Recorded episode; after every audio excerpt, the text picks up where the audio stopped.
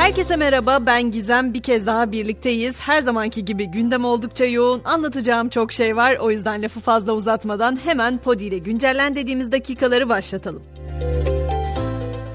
Son iki gündür Ankara kulislerinin en merak ettiği konuydu bu. Zafer Partisi lideri Ümit Özdağ seçimin ikinci turunda Millet İttifakı adayı Kemal Kılıçdaroğlu'nu destekleyeceklerini açıkladı. Özdağ seçmene Suriyeliler kalsın diyorsanız Erdoğan'a bütün sığınmacılar gitsin, sokaklarımız güvenli olsun, işsizlik bitsin, ev kiraları düşsün diyorsanız Kılıçdaroğlu'na oy verin çağrısı yaptı. Bu destek açıklamasının ardından bir anda Özdağ İçişleri Bakanlığı'nın verileceği iddiaları gündeme düştü. Ancak her iki partiden de bakanlık konusunun hiçbir şekilde konuşulmadığı açıklaması yapılarak iddialar yalanlandı. İki liderin üzerinde uzlaştığı protokolün ayrıntıları da belli oldu. Protokolde tüm sığınmacı ve kaçakların en geç bir yıl içinde ülkelerine geri gönderilmesi maddesi de yer aldı.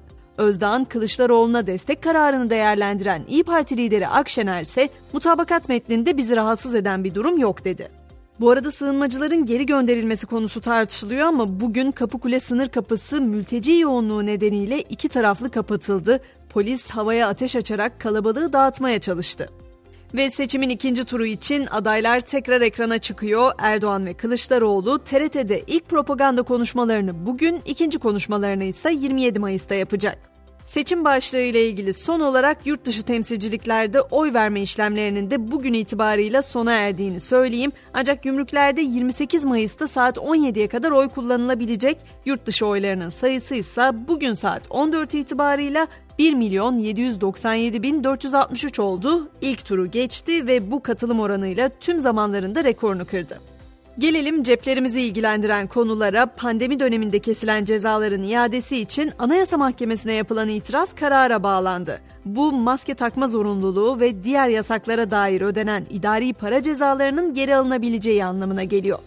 Sigaraya ise zam kapıda Türkiye Tekel Bayileri platformu 5 Haziran itibarıyla sigaraya 3 ila 5 lira aralığında zam gelebileceğini duyurdu. 2008 finansal krizini tahmin eden ve kriz kaini Doktor Felaket gibi isimlerle anılan ünlü ekonomist Rubini ise ABD'de borç limiti müzakerelerinde anlaşma sağlanamamasının piyasaları sallayacağı uyarısında bulundu. Bu durumun uzun vadede dolara olan güvene de zarar vereceğini belirtti. Gün sonu itibariyle piyasaların nabzını da şöyle bir yoklayalım. Dolar 19.89, Euro 21.45 liradan el değiştiriyor. Gram altın 1260, çeyrek altın 2060 liradan satılıyor. Dünyadaki yolculuğumuzda ilk durağımız Almanya olacak. Almanya, Türkiye Büyükelçisini dışişlerine çağırdı. Türk gazetecilerin gözaltına alınması ile ilgili Ankara'dan gelen basın ve ifade özgürlüğüne saldırı suçlaması reddedildi. İtalya'nın ardından İspanya'da sel felaketiyle karşı karşıya kaldı. İspanya'nın güneyinde etkili olan şiddetli yağışların yol açtığı sel felaketi nedeniyle cadde ve sokaklar sular altında kaldı. Okullarda ise eğitime ara verildi. Yağışlardan en çok etkilenen Murcia, Valencia ve Endülüs özerk bölgelerinde sel nedeniyle üst seviyede alarma geçildi. Fransa ise sosyal medyada çocuk istismarına ve linç kültürüne karşı harekete geçti. 15 yaşın altındaki çocukların sosyal medyaya girişine aile izni zorunluluğu getirildi. Bu kapsamda çocukların yaşlarını teyit etmek için uygulamalara da zorunluluk getirildi. Bu yükümlülüğe uymayan uygulamalarsa dünya çapındaki cirolarının %1'ine kadar cezaya çarptırılacak. Ha geldi, ha geliyor derken sonunda o uygulamada başladı. Neden söz ediyorum? Netflix Amerika'da şifre paylaşımını yasakladı. 15.49 dolarlık standart paket abonesi kullanıcılar şifre paylaşımı için kişi başı 7.99 dolar ekstra ücret ödeyecek. Türkiye'de henüz uygulama başlamadı ama yerel fiyatlandırma yapıldığı düşünülürse şifre paylaşımının yaklaşık 20-30 lira aralığında olması bekleniyor.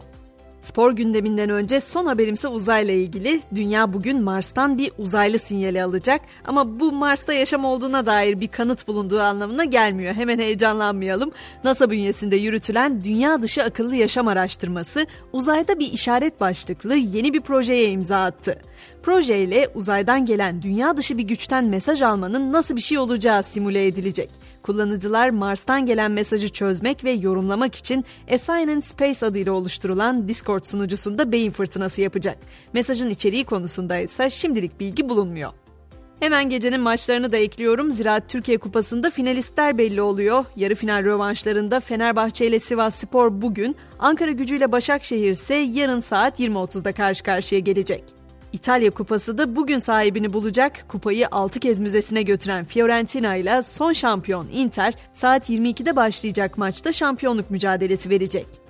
Ve noktalarken güncellendi bu akşamki mottomuzu Voltaire'den bırakıyorum buraya. Hakikat kendi ışığıyla parlar. Zihinler odun ateşiyle aydınlanmaz diyor Fransız yazar.